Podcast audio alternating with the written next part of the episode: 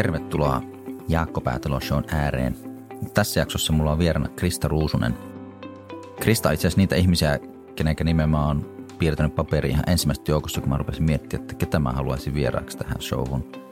Ja tämä johtuu siitä, että, että Krista on ensinnäkin ihan huipputyyppi ja Krista on käynyt niin kuin tosi monipuolisen elämän läpi. Että, että niin kuin, tosi mielenkiintoinen. Krista on lähtenyt sillä pieneltä paikkakunnalta liikkeelle ja laittanut siinä sitten nuorella iällä tanssikoulun pystyyn ja se on mennyt tosi hyvin ja, ja näin, mutta sitten myös elämä on vähän näyttänyt rankempiakin puolia siinä ja Krista on käynyt läpi syövän, voittanut sen itse asiassa kahdestikin ja Krista on aika paljon niin kuin perspektiiviä elämään ja sellaisia asioihin, että mitä elämässä on niin oikeasti tärkeää. Et tuota, mä ollut ihan, ihan fiiliksissä ja tosi tunteiden vallassakin, kun mä oon miettinyt tätä keskustelua etukäteen ja mä haluan viedä teidät mukana tähän matkalle sitten Kristan kanssa. Niin tuota, tervetuloa mukaan ja lähdetään tuota, niin, niin, juttu sille.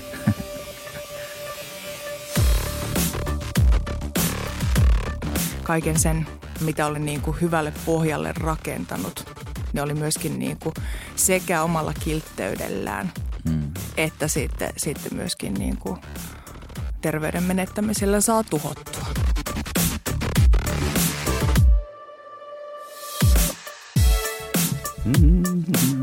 Onko sulla jotain runkoa mietitty? No joo, siis kato, mä, mä aina tykkään vähän laitella pikkusen mm. itselleni muistiinpanoja. Eiku hyvä, ja koska siis oli, tunnetusti lähden hirveän helposti rönsyileen, niin pysäytä mut sitten, kun joo. mä lähden liikaa rönsyileen. Joo, joo. Saatan päätyä jonnekin aivan muualle. niin, niin. Joo, kun tää oli silleen, kun näitä on näitä tehty näitä podeja ja aika paljon justi pyörinyt niin tietyn yrittäjyyden tai tämmöisen ympärillä, niin tämä oli niin sillä aika siisti, kun tiedätkö, tähän lähesty sillä, että mä haluan kuulla sun elää. Mm, sun tarina. Niin, niin, niin sillä, että ei, ei niin kuin, se on, se on niin kuin, mun mielestä siinä on, siinä on aika, aika paljon. Mutta tuota, mä haluan niin aloittaa ihan semmoisella niin ajankohtaisella aiheella. Ja. Sienimetsällä. Onko sä siis tänään syksynä ainakin aika paljon tullut käytyä siihen. Meillekin tuli niitä sieniä. Tänä syksynä on ollut ennätysvuosi sienissä. Se on, se on parasta feng shuita. Joo. Onko aina, aina käynyt, tai oletteko te käynyt niin sienmetsällä? Vai Ei, ihan... tämä on lähtenyt siis tota, vasta ehkä about viisi vuotta, kuusi vuotta sitten. Mä en lapsena tykännyt sienistä en ollenkaan. Mm. Mm, vasta niin kuin kantarellin kautta jotenkin – opin siihen, että ehkä niistä voi saada jotain niin kuin järkevää kotiinkin päin. Niin. Mutta siis se on ihan puhas semmoinen mindfulness-juttu. Mm. Siis se, että mikä nollaa paremmin aivot kuin se, että menet metsään ja katsot, että ah, sieni, sieni, onko sieniä, onko sieniä, onko sieniä, aa sieni. että niin, niin, tavallaan niin kuin se, siinä ei, siinä ei tota, liikaa ajattele asioita ja jo, mm. just kaikki niin kuin mindfulness-harjoitukset ja kaikki muut, mitä, mitkä on tällä hetkellä hirveän pop ja mm. ihmiset hakeutuu mm. mindfulnessin ää, pariin, niin kyllä mä sanoin, että se, se on niin kuin mindfulnessia simppeleimmillä ja parhaimmillaan. Mm.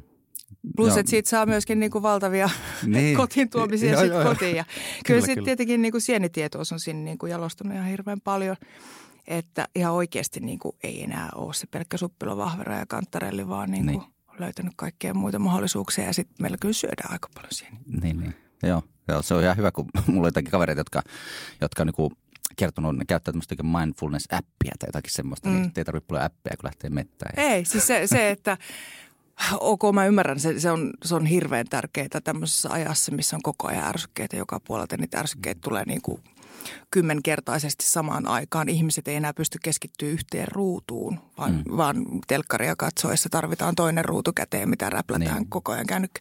Niin se, että, että miten tärkeää on se, että otat hetken päivässä niin, että okei, nyt pistät silmät kiinni ja hengitä taikka, mm. taikka kipristele varpaita taikka jännitä pohkeita, että tavallaan semmoinen niin kuin itsensä olemassaolon muistuttaminen on ihan hirveän tärkeää. Mutta sitten taas metsässä, niin no niitä samoja harjoituksia voi tehdä metsässä, mutta sitten siellä on kaikki muut, muut rentouttavat elementit, kuten raikas ilma ja luonnon ääni ja lintujen ääni. Ja, mm. ja ihan jo pelkästään sitten niinku vielä semmoinen bonus, en sano nyt, että tätä olisi mitenkään niin kuin tutkimuksilla varmistettu, mutta mä itse kyllä uskon tähän paljon, koska tota, menneiden syöpähoitojen myötä mulla ei ikinä vastustuskyky noussut normaalille tasolle.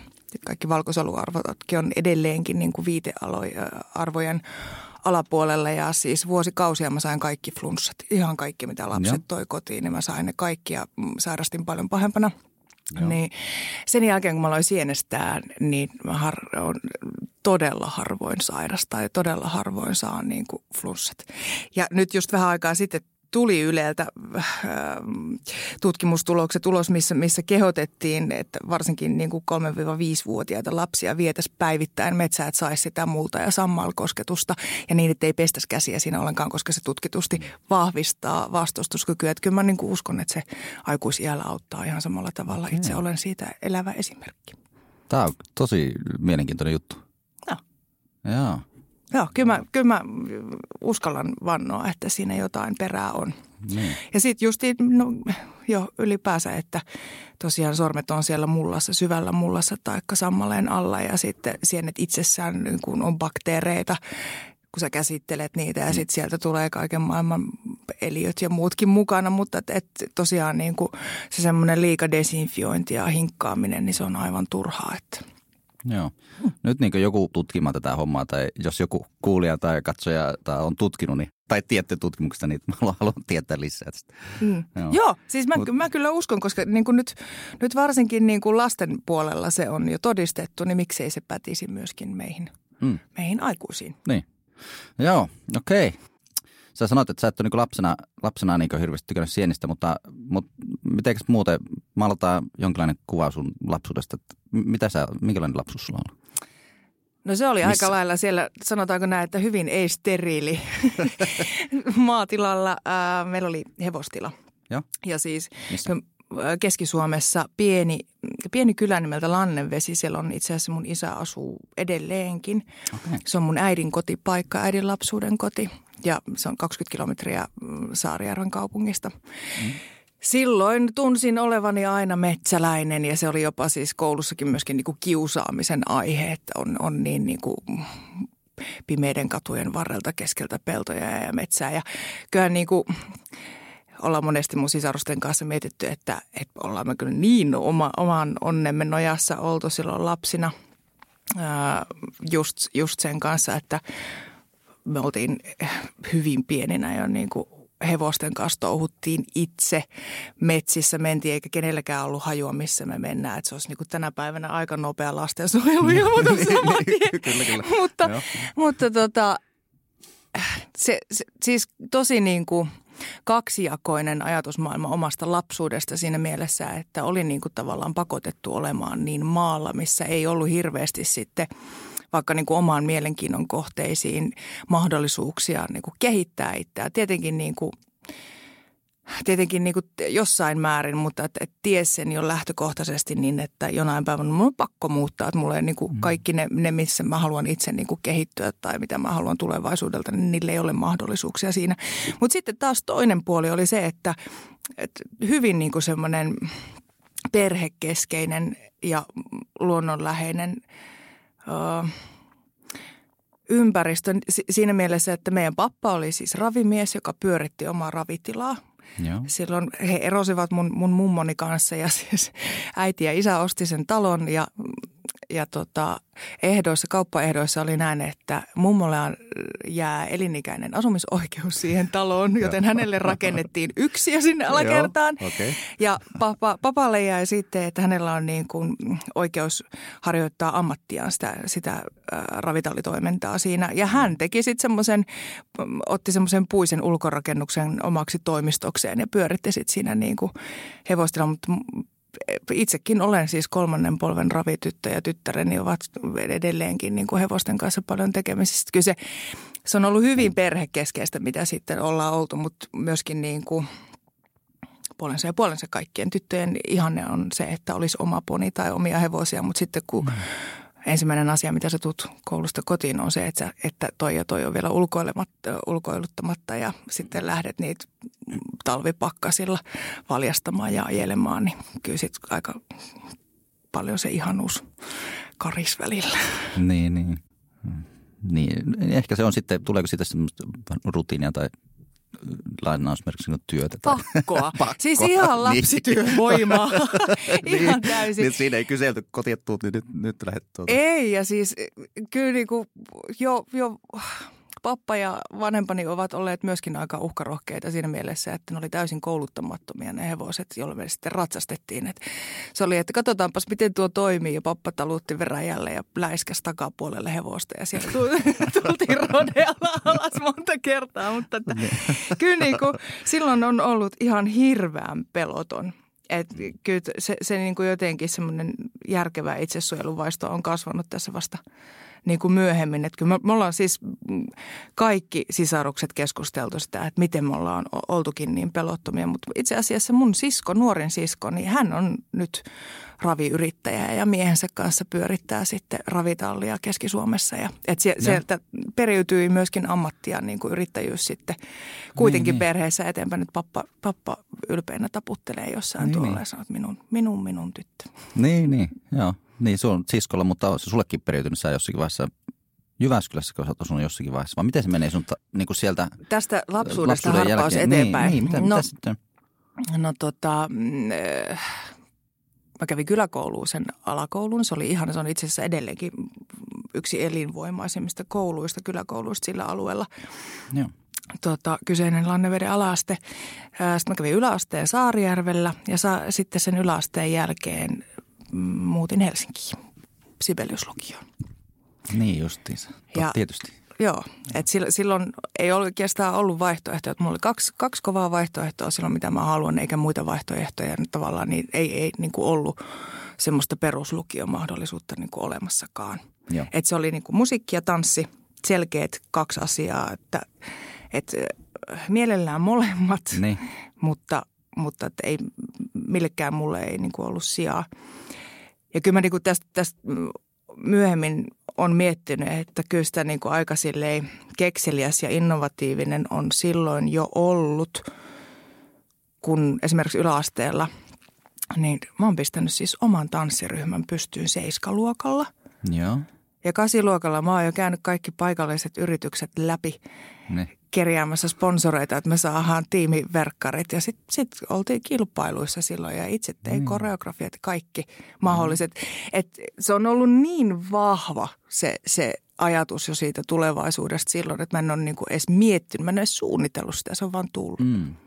Ja sitten tosiaan mä hain silloin, hain silloin tota, Kuopion musiikki- ja tanssilukioa ja Vaskivuori taisi olla ja mm joku vielä lisäksi ja Sibis oli ykkönen. Ja niin. Ilman pääsykokeita silloin Sibikseen pääsin. Tuli Joo. vaan kirje. Mä ajattelin, että näinkö meni unelmat, mutta se vielä kirjeposti aikaan. Sitten oli iloinen yllätys saada se.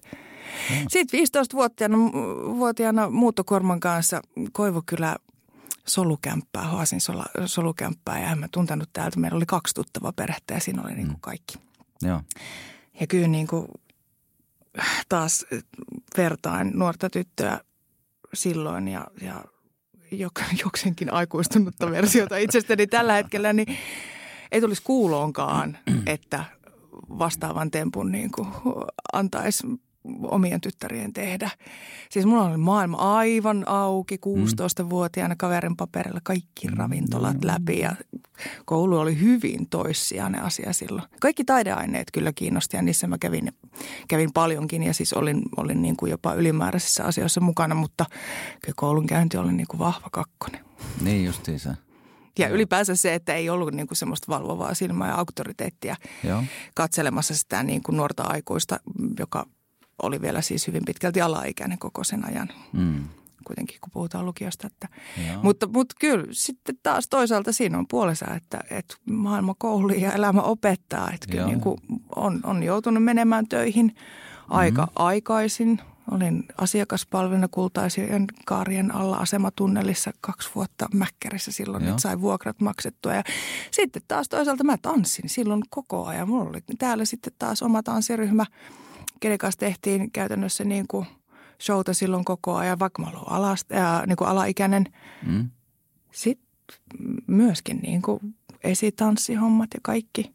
mitä mm. silloin teki. Et, et, ei se koulu ollut oikeasti se syy, miksi mä tulin, vaan mm. kaikki mahdollisuudet oli se syy, miksi mä niin, muutin. Se, se oli se tämä niinku tanssi ja tämä niinku musiikki sitten, niin se driveri siinä, että – niin. Mutta että sä oot lähtenyt heti niin tekemään sitten, kun heti tanssiryhmät pystyssä. Ja heti ja sitten musiikki, musiikki sama homma. Että sitten siellä toisella puolella, toisella puolella oli myös niitä semmoisia kaiken maailman yrityksiä niin kuin siinä tavallaan niin kuin poppipuolella, laulajapuolella ja kyllä niin kuin jälleen kerran palaan siihen, miten niin kuin sinisilmäinen ja jotenkin tyhmä sitä on myöskin niiden omien unelmien edessä ollut.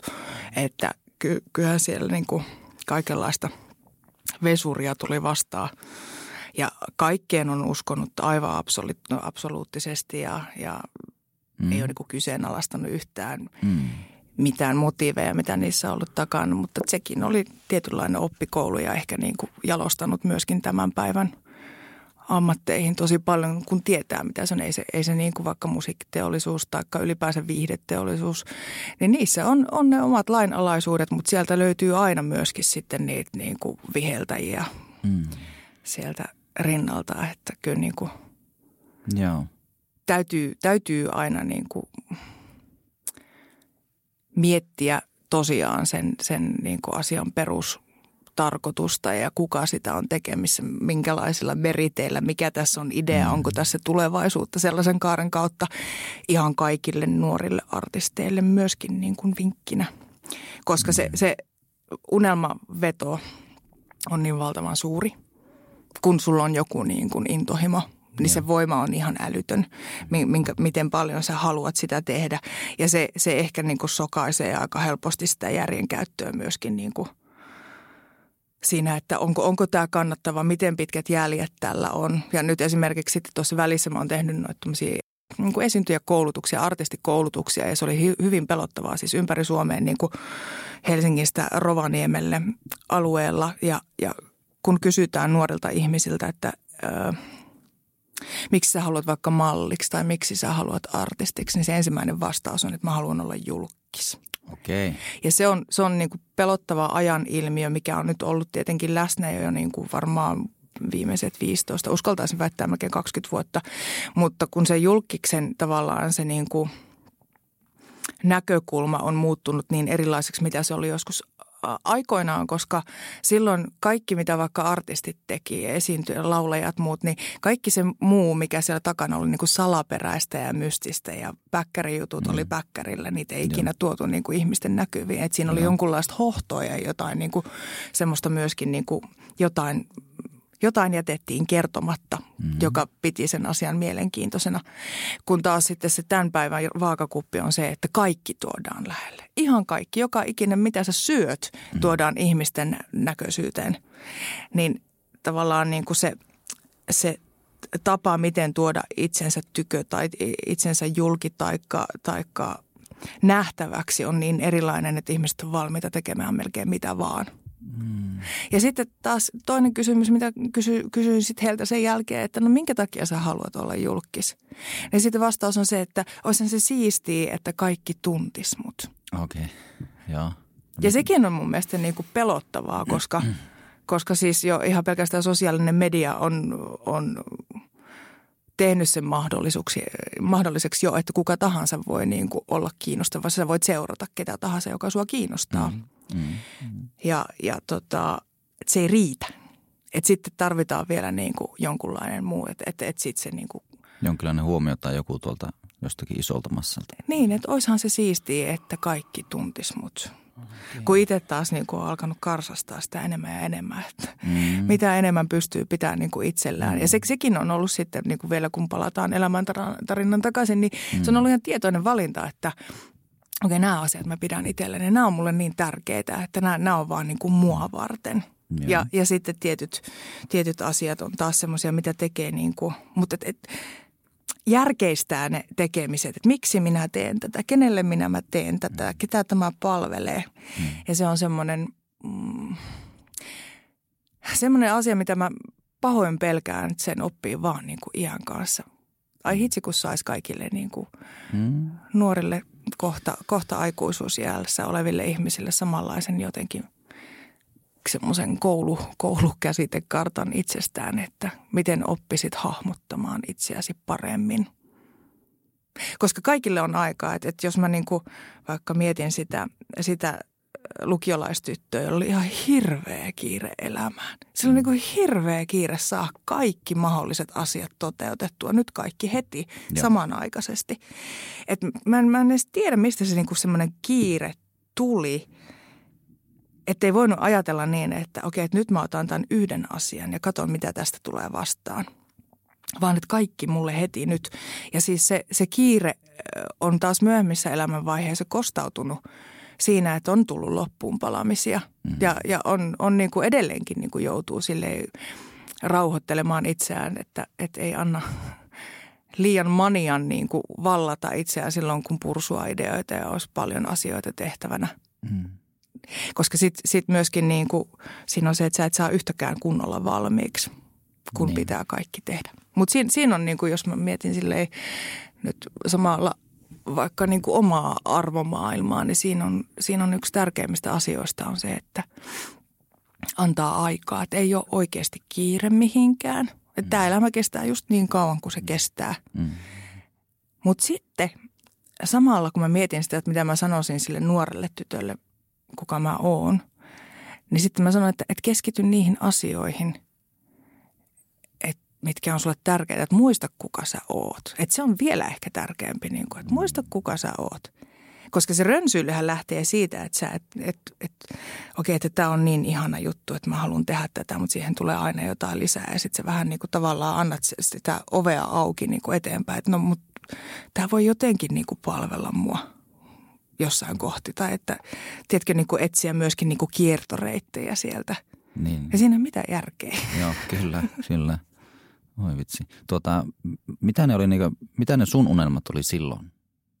Kyllä se oli puhtaasti niin kuin Suurin unelmahan mulla on aina ollut pienestä tytöstä asti se, että mä oon muusikko. Mutta sitten Joo. siinä vaiheessa, kun mä olin lukiossa, niin mä mietin, että musiikki on mulle liian rakas asia tehdäkseni siitä suoraan ammatin. Että, että mä en saa opiskelemalla siitä musiikista itselleni semmoista ammattia, mitä mä oikeasti haluan tehdä. Että jos mä lähden opiskelemaan musaa, niin musta todennäköisesti tulee musiikinopettaja tai jotain muuta vastaavaa. Mutta se ei yhtään sitä, mitä mä haluan sillä niin. musiikilla tehdä. Että se, aloitin myöskin niin kuin säveltämisen tosi varhain yläasteella. Tein jo omia biisejä silloin ja mä oon siis aloittanut pianon soittamisen 5 vai 6-vuotiaana. Mm-hmm. Niin tota, se oli, se oli niin kuin selkeä, että tästä, tätä mä en pilaa sillä, että mä lähden pakottaa itselleni tästä ammattia. Ja tanssi oli aina niin kuin selkeä kakkonen. Ja se oli myöskin niin kuin selkeä semmoinen, että okei, että, että mutta tällä mä voin niin kuin, ö, tällä mä voin, tästä mä voin tehdä ammatin. Tätä mä voin tehdä työkseni ja tanssia mä voin opettaa, koska siinä ei ole semmoista, niin kuin, että ei absolutely no no, musta ei tule opettaja. Ja sitten mä te, teinkin tota, hyvin pitkää – lukion jälkeen siis sitten muutin takaisin maalle 20, hetkinen, 20 vai 21-vuotiaana ja perustin oman tanssikoulun.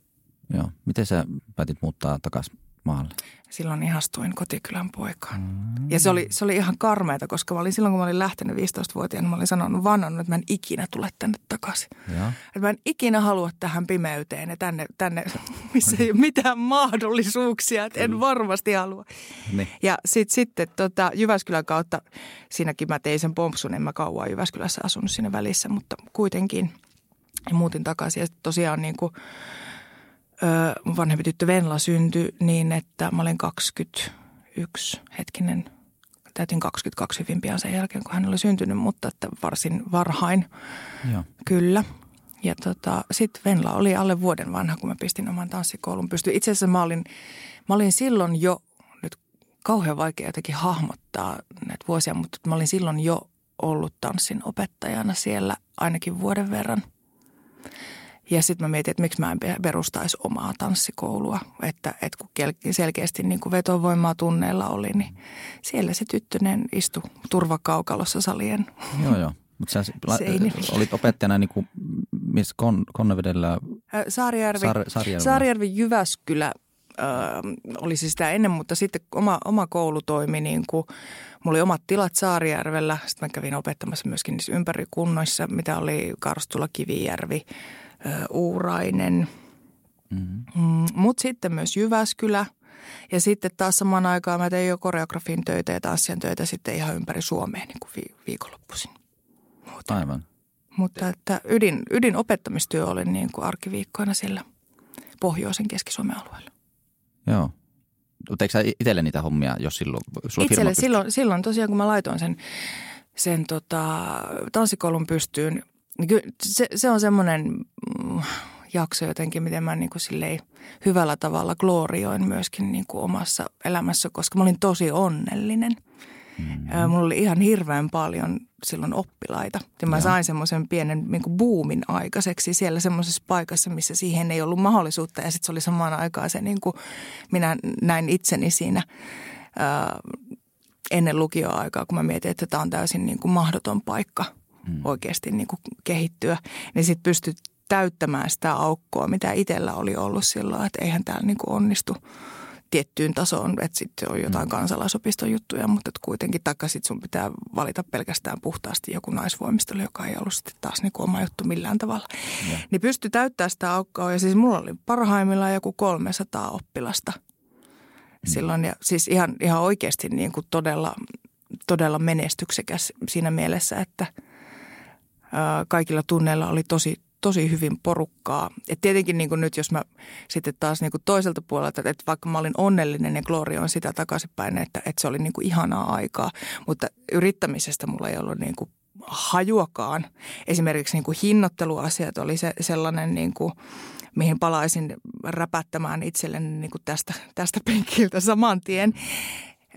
Silloin, silloin tärkeintä oli vaan se, että oli yrittäjä, että pystyi harjoittamaan omaa ammattiaan. Mm. Ei mikään niin kuin mm, liiketalousasia tai niin, että tästä pitäisi saada voittoa aikaiseksi.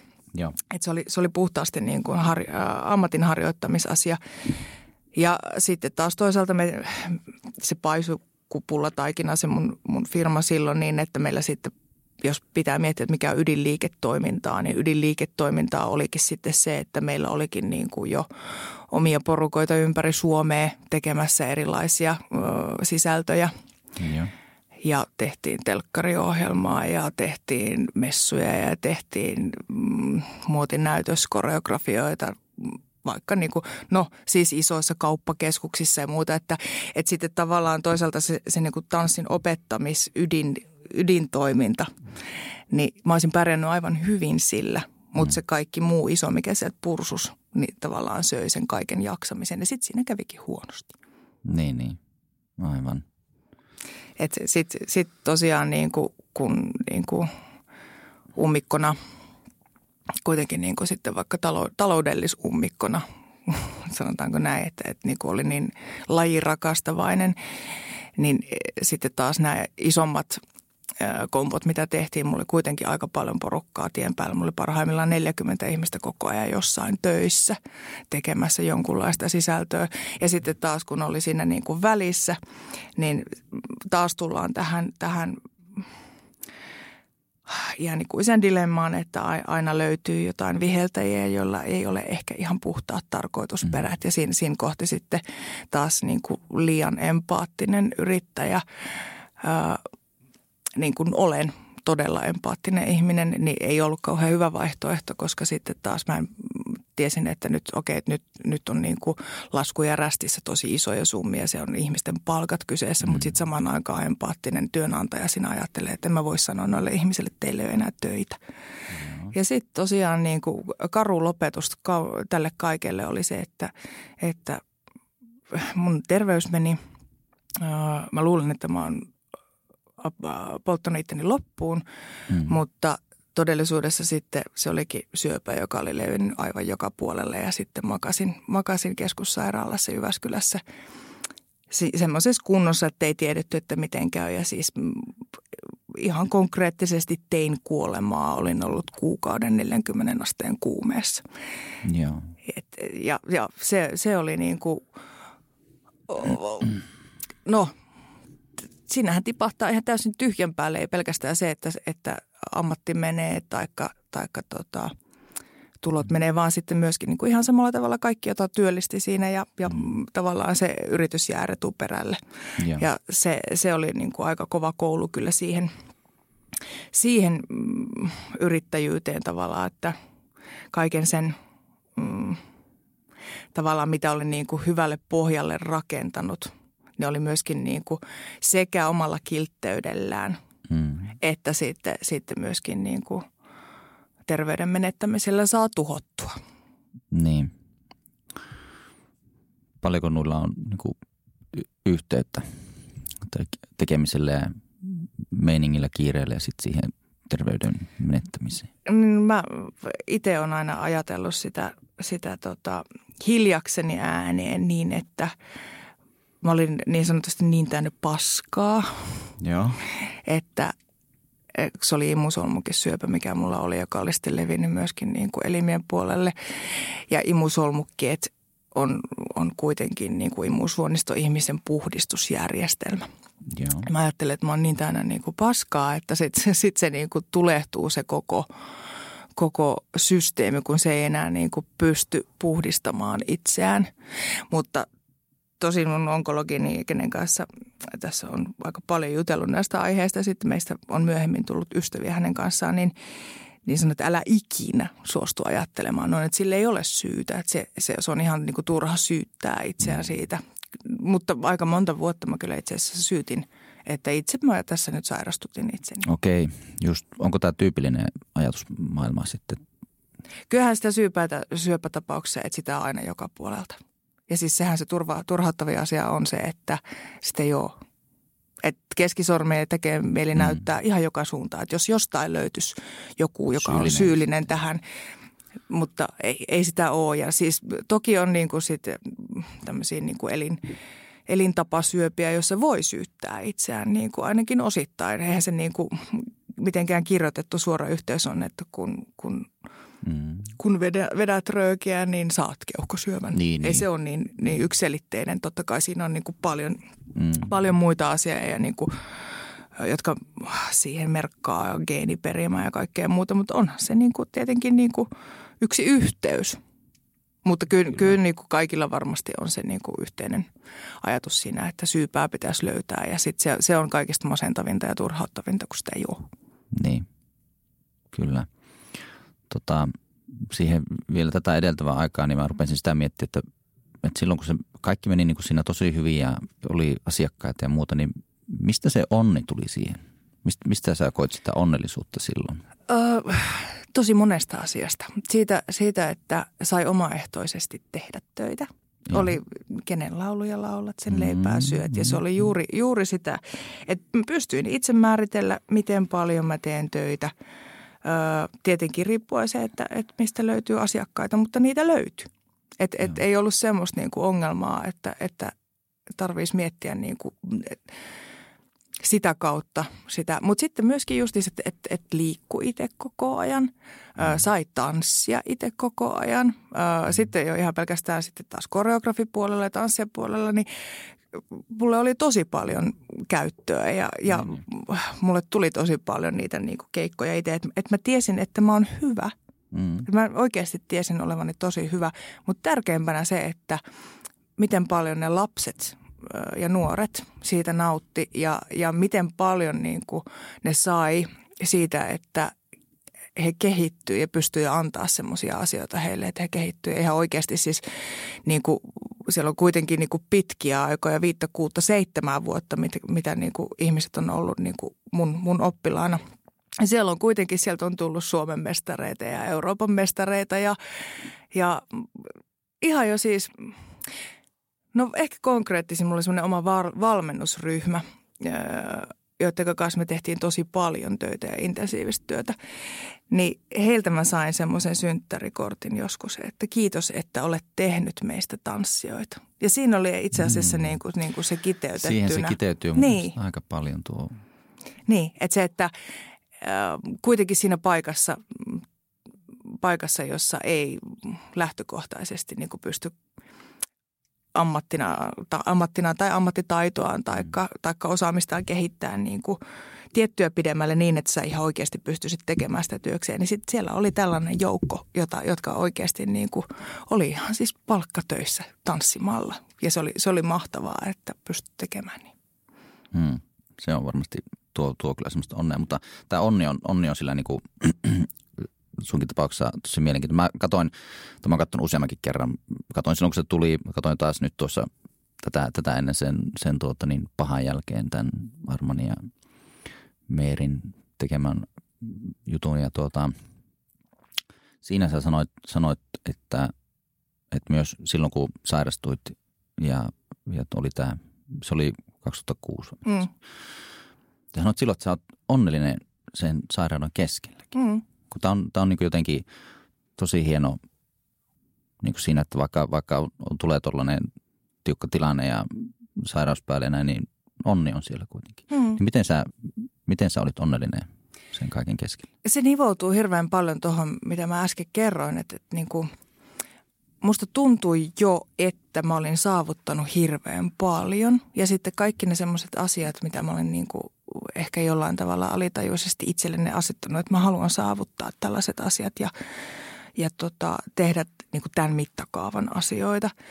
Niin mä koin silloin, että mä olin tehnyt ne. Ja siis ihan niin kuin rehellisesti mm, pystyy sanomaan, että, että vaikka siinä niin kuin pahimpina aikoina, kun ei ollenkaan tiedetty, että, että mitä tässä tulee käymään, että, että selviääkö vai ei, niin mä kirjoitin siis niitä kirjeitä mun, mun läheisille in case, jos, mm. jos mua ei enää ole. Mutta sitten kirjoitin myöskin semmoista niin kuin yleistä ajatusmaailmaa ja pystyin siihen ihan tosi rehellisesti kirjoittaa, että – että mä oon tosi onnellinen ja, ja että mä oon saanut kaiken jo, mitä mä niin kuin haluan. Ja se on ihan älytöntä ajatella, että niin kuin tästä on kuitenkin äh, 2006 vuodesta on niin kuin, 14. Niin. Mm. Että ihan hirveän paljon tapahtunut asioita, ihan siis valtavan paljon sen, sen periodin jälkeen. Ja voi kuinka paljosta ja monesta asiasta sitä olisikin jäänyt paitsi, jos se olisi lähtö tullut silloin – mutta ai että, kun pystyisikin elää tuommoisella mentaliteetillä niin kuin koko ajan, mikä oli silloin, että hei, nyt on hyvä. Mm. Että tämä oli just hyvä näin. Joo. Miten, miten sen pystyisi, miten sen pystyisi tavallaan? Tuo, tuo on niin tosi tärkeä juttu, että miten mm. niin itsekin, sitä haluan löytää hyviä juttuja, juttuja elämään ja elämästä ja, ja kokee niin olevansa onnellinen. Tulee aina sitten tietysti kaikenlaisia yle- ja alamäkiä, mutta se, että, että tuo onnen niin kuin löytäminen siihen elämään, niin se olisi mun mielestä hirveän tärkeää. Niin mm. tavallaan, että miten sen niin kuin sitten saisi sitten ihmisille, niin kuin, että kaikkina hetkinä se olisi jotenkin läsnä. Niin, se sitten onnesta on tehty niin valtavan suuri semmoinen mystinen asia ja jotenkin niin kuin semmoinen, että kaikkien pitäisi löytää onni, olla onnellinen. Ja sehän on tosi niin kuin, tosi vaikea siinä mielessä, että kukaan ei ole vielä tähän päivään mennessä osannut sanoa, että mikä se onni oikeasti on. Mitä se niin kuin tarkoittaa. Mm. Kun se tarkoittaa eri ihmisille eri asioita. Mm. Jollekin se onni on ihan vaan sitä, sitä niin kuin perusarkea, että, että mulla on perhe ja mulla on koti ja mulla on työ. Niin. Ja itse asiassa niin kuin jos itse haluaisin jotenkin muunnella omaa ajatusmaailmaa niin kuin tänä päivänä, jolloin on tullut semmoinen vähän turhankin. No kokemukset ehkä on sellainen asia, mikä on kasvattanut semmoiseen, että tietää vähän liikaa. Mm-hmm. Ja on, on vaikea olla onnellinen niin kuin tietyissä asioissa tai taikka hakee niin kuin – niitä kerroksia on nähty niin monta, että ei voi ajatella, että tämä on tämä ainut hyvä. Mutta jos mä saisin manipuloida omaa ajatusmaailmaa, niin mä toivoisin, että mä olisin onnellinen niin, että mulle riittäisi oikeasti se, että mulla on perhe ja koti ja työ. Tavallaan niin kuin perusasiat kunnossa. Joo. Se olisi ihanaa, koska silloinhan me, me ei tarvitsisi niin kuin haalia kaikkea. Me helposti maalataan niin kuin unelmista meidän onnea. Mm. Että meillä on jotain asioita, mistä meillä on välttämättä minkäänlaista konkreettista kokemusta edes, että mitä se on. Että se, se on vain joku semmoinen niin kuin jonnekin päähän, mm, pää, päähän vinttumaksi jäänyt asia, josta me ollaan alettu jalostaa onnellisuutta tai unelmaa. Että sitten kun mä saavutan tuon, niin sitten mä oon onnellinen. Mm. Ilman niin, että me oikeasti tiedetään, minkälaisia välietappeja siihen tiettyyn pisteeseen ö, asti tarvitaan – että mitä sä oot silloin määritellyt, että okei, toi on se onnenpiste. Että sit mä oon onnellinen. Ja kyllä niin kuin vaikka itsekin tässä on saavuttanut ihan valtavan suuria asioita ja, ja, ja niin kuin oikeasti tehnyt kaikenlaista, niin unohtaa sen tosi helposti, minkälaista asioista on unelmoinut. Että ai että kun jokainen unelma olisi kirjattuna niin kuin johonkin kirjaan. Ja niin että sitten kun sä siinä kohti, kun sä niin kuin oikeasti teet sitä, mm. niin se ei muuttuskaan niin kuin perusarjeksi, nykyiseksi perusarjeksi. Mm. Vaan että sitä pystyisi käsitellä niin, että hei, että yhtenä päivänä mä niin kuin toivoin tätä. Että mä sanoin ääneen, että, että toi olisi tosi hienoa. Että sitten mä varmaan olisin tosi onnellinen. Ja kun sä pääset siihen tekemään sitä asiaa, niin sä muistasit sen, että, että okei, että kuinka paljon töitä tämä on vaatinut. Että hei, tämä on tosi hyvä jo. Koska niin. Niin kuin monesta unelmasta tulee sitä arkea. Ja silloin se onnellisuus siitä unohtuu aika helposti. Mm, aivan. Varmaan läsnäolo jotenkin tai semmoinen niin kuin, tavallaan se, no miten se oikein sanoisi, semmoisen nyky, nykyhetken niin arvostaminen. Mm. Se on kai on ja kun meillä ei ole mitään muuta kuin nykyhetki. Sehän mm. se tästä niin kuin kaikista hassuinta tekee, että me koko ajan niin kuin mieli, mieli vaeltaa menneisyyteen tai miettii tulevaa, mutta kun meillä ei ole niitä kumpaakaan. Tiedätkö, se on, tuli mieleen, mulla oli joskus semmoinen niin kuin kännykässäkin tuota, taustakuvana se, kun mä nyt muistan, että kenen, kenenkä tuota, se on semmoinen kuotti kuin Once upon a time is here and now. Mm. Se on mun mielestä aika hyvin, hyvin niin kuin sanottu tavallaan jotenkin semmoinen, että, tai niin mä ymmärrän sen sillä tavalla, että se on niin kuin se oma tarina ja semmoinen polku, niin se on niin kuin tässä hetkessä. Mm. Jotenkin mm. se, mä, se oli jotenkin hirveän semmoinen vaikuttava etenä. Mm. Ja kyllähän niin kuin, siinä mielessä, jos ajattelee sitä, sitä nykyhetkeä, että jos me oltaisiin vaan tosiaan niin kuin nyt – niin se olisi ihan karmeata, jos me ei muistettaisi, mitä meillä on menneisyydessä. Jos, jos jotenkin niin kuin olisikin niin, että kaikki, mitä sä elät, pyyhkiytyy pois. Hmm. Kun taas sitten ne kaikki, mitä siellä menneisyydessä, ne on meidän suurimpia aarteita. Niin. Ne on, ne, on ne mitä niin kuin me viedään mukanamme hamaan tappiin saakka. Ne, mitä meillä on matkassa. Ja ta, taas sitten, jos, jos me ei katsottaisi eteenpäin – tulevaisuuteen, niin saataisiko me ikinä mitään aikaiseksi, jos meillä ei olisi asioita, mitä unelmoida tai mitä kohti mennä. Että sitten me oltaisiin vaan tässä päivässä. Mm. Että okei, nyt, nyt tämä päivä. Mm. niin, että Aina päiväni murmelina uudestaan ja uudestaan. niin, niin, että kyllähän niin siis menneisyydelle ja tulevaisuudella on valtavan suuret merkitysarvot. Mm. Mutta se itse asiassa vaikka, vaikka otetaan, kutsutaan sitä vaikka niin kuin mindfulnessiksi, niin sehän on tämä hetki. Kyllä, kyllä. Et se, se, se, että kun tiedostaisi, että okei, että nyt mä tulen tällaisen matkalaukun kanssa täältä, mm. tältä matkalta. Joo. Ja itse asiassa nyt kiikari osoittaa tonne suuntaan, että sinne me ollaan menossa. Mm. Mm. Mutta että hyvälle tuntuu, niin. jalka jaksaa. Joo, joo, joo. Et, joo. onnellisuuden määritelmä on, on mun mielestä niin kuin ylipäänsä niin kuin tosi, tosi mielenkiintoinen äh, ihan niin kuin filosofian kannalta. Ja siis ihmiset ovat tulleet hulluksi yrittäessään määritellä sitä, että mikä on elämän tarkoitus. Niin, se on kyllä. Se on ja sehän on vähän niin kuin tavallaan onnellisuuden määrittämistä, että mikä olisi niin kuin parasta mm. mahdollista elämää, mutta että siinä, siinä niin kuin joutuu aika helposti. Mikä sun mielestä on elämän tarkoitus? En mä osaa sanoa. Varmaan se on sitä, että kaikki on hyvin ja, ja tuota, no nyt siihen on tietysti tullut tarkoitusta enemmän kuin on tullut lapset ja, ja perhe ja näin, niin nykyään se ehkä se elämäntarkoitus on eri kuin se oli vaikka kymmenen vuotta sitten. Mm. Mutta nykyään se elämäntarkoitus on, on varmasti sitä, että saapi lapsille hyvän tulevaisuuden ja pystyy jollakin tavalla ohjaamaan heitä niin kuin sinä, niin kuin sinne omaan tulevaisuuteen ja antamaan niitä tiedonjyviä mm. mahdollisimman paljon. Että sitä on onnellinen, hirveän onnellinen nyt, mutta sitä tulisi hirveän onnelliseksi siitä, että, että lapset olisi onnellisia sitten, sitten vaikka oma-ikäisenä. Mm. Mm. Että jotenkin se koko tuota, niin, elämän tarkoitus ja ydin, jotenkin, jotenkin se kiteytyy sinne perheeseen ja mm. lapsiin. Eikö jännä, mitä tapahtuu sitten siinä vaiheessa, kun tulee vanhemmaksi, kun se oman elämän onnellisuus ja tarkoitus ei enää kietoudukaan omaan itseensä? Joo. Se, se, se on ihana huomata, että ei olekaan enää itsekäs. Niin itsekäs, että kaikki pyörii oman navan ympärille, että minä olen elämän tarkoitus. Koska siis sehän, sehän niin kuin helposti menee siihen, että ylipäänsä miten olla onnellinen ja mikä on elämän tarkoitus. Ne on kaikki niin kuin sitä, että minä. Mm. Minä, sitten kun minä teen näin tai sitten kun minä. Ja se on ihana huomata se ajattelu, että itse asiassa – että, että kyllä, kyllä mä niin kuin olen paljon onnellisempi, että jos mä tiedän, että mun, mun perhe on turvassa tai mm. että mä näen, että mitä mun lapsista kasvaa tai minkälaisia tyyppejä niistä tulee, mitä mä voin antaa niille ja mitä ne antaa mulle. Että tavallaan niin kuin,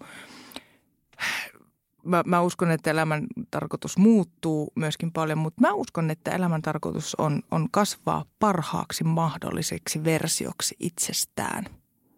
Ja miettiä sitä kaikkea niin kuin sitä kautta, että miten paljon pystyy antaa muille, koska suurinta onnea, mitä vaikka niin kuin itse, jos mä mietin, että mistä mä saan suurinta onnea, on se, että jos mä saan annettua jotain muille. Ja se on, se on vähän sama kuin, niin kuin jälkien jättäminen, että mun teema, koko elämän teema on ollut niin kuin sormenjälkien jättäminen, että mä haluan, että jää jälki niin se on muille antamista. Se on itsekästä tekemistä, että minä haluan jotakin itselleni, mm. vaan että, että kaikki mitä mä teen, niin jos siitä on iloa muille, niin silloin se on niin kuin arvokasta. Mahtavaa. Mahtava ajatus on se. Tota, silloin mä kyllä silloin siellä sun 35-vuotispileissä On Rocksissa käytiin siellä ja, ja siitä oli siinä, siinä pahajalkiohjelmassakin ja, ja tuota, sä niin kuin siellä sanoit, että, että näiden kaikkien koettelemusten niin kuin jälkeen, niin se on oppinut, varmasti siis miljoona asiaa oppinut, mutta yksi oli semmoinen, että, että on niin oppinut arvostamaan muiden ihmisten aikaa ja niin se, se on niin jotenkin mun mielestä oli hienosti oivallettu se, hmm. että miten tärkeää on muiden ihmisten aika ja se, että ylipäänsä on mahdollisuus saada muiden ihmisten aikaa ja sillä tavalla niin kuin olla ihmisten kanssa. Niin, meillä on tämä yksi elämä ja se on rajallinen. Siihen sisältyy tietty määrä vuosia, kuukausia, tunteja ja minuutteja. Ja jokainen niistä on niin kuin tosi arvokas, koska niitä, ne, ne kuuluu siihen yhteen elämään. Että miten, miten kukakin käyttää sitä aikaa ja miten, miten antaa toiselle taikka ylipäänsä niin kuin mun mielestä se ajan antaminen on sille myöskin vertauskuva se, että kuinka paljon niin kuin – välittää tai kuinka paljon on valmis tulemaan vastaan tai kuinka paljon ottaa, koska on hirveän helppo niin kuin sulkea korvat ja silmät, että ei, tämä ei ole mun juttu tai tämä ei kuulu mulle. Mm. Mutta ai että, että jos, jos ihmiset niin kuin ajattelis äh, vähän vähemmän itsekkäästi sitä omaa aikaa, että vaikka samalla kun kävelee, niin voisi olla jotenkin vuoro, vuorovaikutteisempia, niin mä luulen, että me oltaisiin kaikki vähän paljon onnellisempia. Jos jokaisella olisi joku – jonka aikaa saisi. Mä uskon, että tämä voisi olla aika paljon parempi paikka tämä paikka. Niin, joo, kyllä. Ja sitten toinen oli semmoinen, että mikä jäi, jäi mieleen tuosta, tuosta just, että sä sanoit siinä kanssa, että hyvä olisi, että jokaisella, just tuo vähän samalla, että, että jokaisella olisi niin kuin joku, jonka kanssa olla heikko. Mm. Mm. Me ei ole valettu ihan hirveän vahvasti se sisu varsinkin meihin suomalaisiin, niin me ollaan, että sisulla pärjätään aina. Mutta se sisu ei anna kyllä heikkoutta anteeksi. Niin. Kun oikeasti, sehän se siis sisu tarkoittaa omassa päässäni sitä, että, että sä voit sanoa sen, että nyt mä en jaksa tai nyt tuntuu pahalle. Ja sitten kun sä sanot sen ääneen, hmm. Niin itse asiassa niin kun sä itse oivallat, että tämä ei pidä paikkaansa. Niin, niin hyvin todennäköisesti siinä käy niin, jos sä pystyt sanomaan jollekin ääneen sen, että, että miten paha olo sulla vaikka on, niin sä saat lohdutusta varmasti toiselta puolelta. Niin. Mutta myös tärkeämpää on se, että sä sanot sen itse ääneen, ettei vaan niin kuin naama irvessä purista ja puseraa, että kyllä mä, minä en murru ja minä en... Niin, niin minä perkeleen kesyt. Kyllä, juuri näin. Mm, Mutta sitten sit sitä, sitä ehkä niinku, sitä kautta, kun sen sanoo ääneen, niin ymmärtää, että no itse asiassa niinku, minkä ihmeen takia mä oon tässä pinnistellyt. Kyllä. Mutta, mutta vielä niinku, tärkeämpää tietenkin niin, että, että sulla on se toinen ihminen, jolle sä voit myöntää sen, että – tai myöntää on itse asiassa ihan, ihan väärä sana. Ei se ole mitään myöntämistä, sanoo sanoa sen, että nyt mä en vaikka välttämättä jaksa. Niin, kyllä. otapas nyt se, täytyy vähän tuota aikaa. Siinä oli se, että mä syöpä oli kaukas, kaukas siinä operaatiossa kesti. Vuoden. Vuoden. Siinä meni vuoden ensin niissä hoitoinen. Mulla oli vähän komplikaatioita siinä.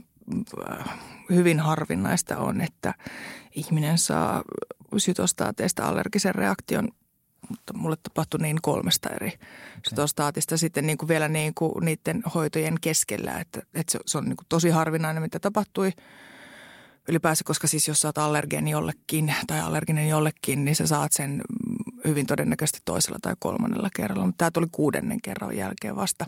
Niin. Ja sitten siinä jouduttiin vähän niin kuin tekemään uudenlaisia suunnitelmia ja annettiin sitten sädetys ihan niin kuin, no joka ikinen imusolmuke tästä korvien ja nivusten välillä, ja. mitä vaan on, niin sitten sädetettiin, ja. joka sitten taas toi sellaisen niin kuin kierreongelman eteenpäin, että vaikka, vaikka tauti saatiin tuhottua sillä, sillä kertaa, mutta että kaikki hoidot oli käytetty. Että säteitä ei voi antaa niin kuin tiettyä määrää enempää. Ja, ja sitten kun tiedettiin se, että niitä sytostaatteja ei voi enää antaa, eli niin kuin solumyrkkyjä, ja. niin sitten jos, jos niin kuin tauti uusis, niin ei olisi mitään hoitokeinoja. Ja taudin uusimisprosentti oli 60-70 prosenttia. Niin just, aivan. Eli aika, aika niin kuin heikolle jäällä tavallaan lähdettiin, että se, se ilo siitä, että mä selvisin tästä ei ollutkaan niin kuin kauhean suuri, koska mm. sitten sit koko ajan painosti siellä taustalla myöskin se, että no se oli tämä erä. Niin. Että se, se prosentuaalinen mahdollisuus sairastua uudestaan niin kuin seuraavan viiden vuoden aikana oli niin, niin suuri, että kyllä siinä joutui joutui aikamoisia temppuja oman päänsä kanssa tekemään ja en, en yhtään niin kuin vähättele sitä, etteikö, etteikö olisi vähän niin kuin melkein jo luovuttanutkin siinä. Että kyllä siis sitten tavallaan sodan jälkeen raunioina oli, oli työ ja, ja tällöin niin kuin lääkärit sanoi esimerkiksi mulle, että, että nyt sun täytyy miettiä kyllä toinen ammatti, että, että ei sun keho kestä enää mm. tanssia ammattia. Ja silloin, silloin tosiaan mä vielä niin kuin kuntoutin itteni kerran, että ei, mulle ei kukaan sano, että mä en pysty, että mä sanon se itse.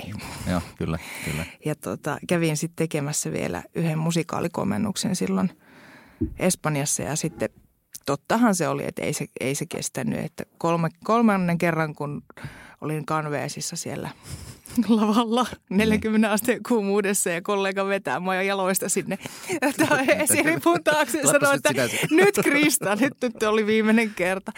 Että siis se, se ei vaan niin kuin sydän kestänyt ja myöskin niin kuin koko keho oli vielä tosi sekaisin siitä. Niin kuin, se oli aika tuore, että se oli vasta niin kuin, no 2008. Eli käytännössä vaan niin kuin vuosi väliä siinä niin kuin sen toipumisen. Mm. Ja tota, 2008, siis se oli hyvin, hyvin niin kuin opettavainen vuosi siinä mielessä, että mä ensinnäkin pystyin sanomaan sen itselleni, että nyt mä voin lopettaa – et ensinnä, ensinnäkin se, että kukaan ei kerro mulle, että, että mitä mun pitäisi tehdä työkseen, että mä sanon sen itse. Mm. Sitten mä pystyin sen itse toteamaan. Kyllä mä sitten jatkoin vielä niin kuin pienen, pienemmissä väärin jotain ohjaustunteja, liikunnan ohjaustunteja ja tanssitunteja. Mutta se, että se pääfokus lähti pois ja se oli niin kuin helpottavaa sanoa se itselleen, että okei, nyt. Ja kyllä sitten niin kuin oma elämä hyvin pitkälti muutenkin vaihtui, että kaikki nämä asiat, mitä oli niin kuin – jo aiemmin jättänyt tekemättä ja ihan siis voi niin kuin sanoa, että on ollut niin kuin tosi munaton tyyppi. Että on pelännyt, pelännyt niin kuin tiettyjä asioita, mitä on koko ajan tiennyt alitajunnassa, että haluaisi tehdä tai että tämä ei ole mun elämä. Nyt mä elän niin kuin jonkun muun elämää. Niin sitten sit mä kyllä aika vahvasti otin sen oman elämän käsiin sen, sen sairauden jälkeen. Ja kyllä sitten taas tuli eroja, vaihdoin paikkakuntaa ja – No sitten keskityin aika paljon musiikkiin myöskin, että sitten sieltä tuli se, niin kuin se pelastava enkeli, joka oli aina, aina kulkenut mukana. Että sitten mä aloin tekemään niin kuin puoleksi työkseni sitä musiikkia. Mm. Keikkoja aika paljon, pari vuotta teinkin ja, ja tota, siinä käytännössä niin kuin koko elämä muuttui sen myötä. Että et se sairaus ei välttämättä, mä, mä, mä luulen, että sairaus on mikäli siitä selviää. Ei voi sanoa, että se on siunaus niin kuin ikinä, niin. koska se on oikeasti ihan hirveä asia. Niin. Mutta mikäli siitä selviät, niin se jalostaa kyllä niin paljon, että, että ei pelkästään se niin kuin, mitä sä näet tai mitä sä koet. Mm.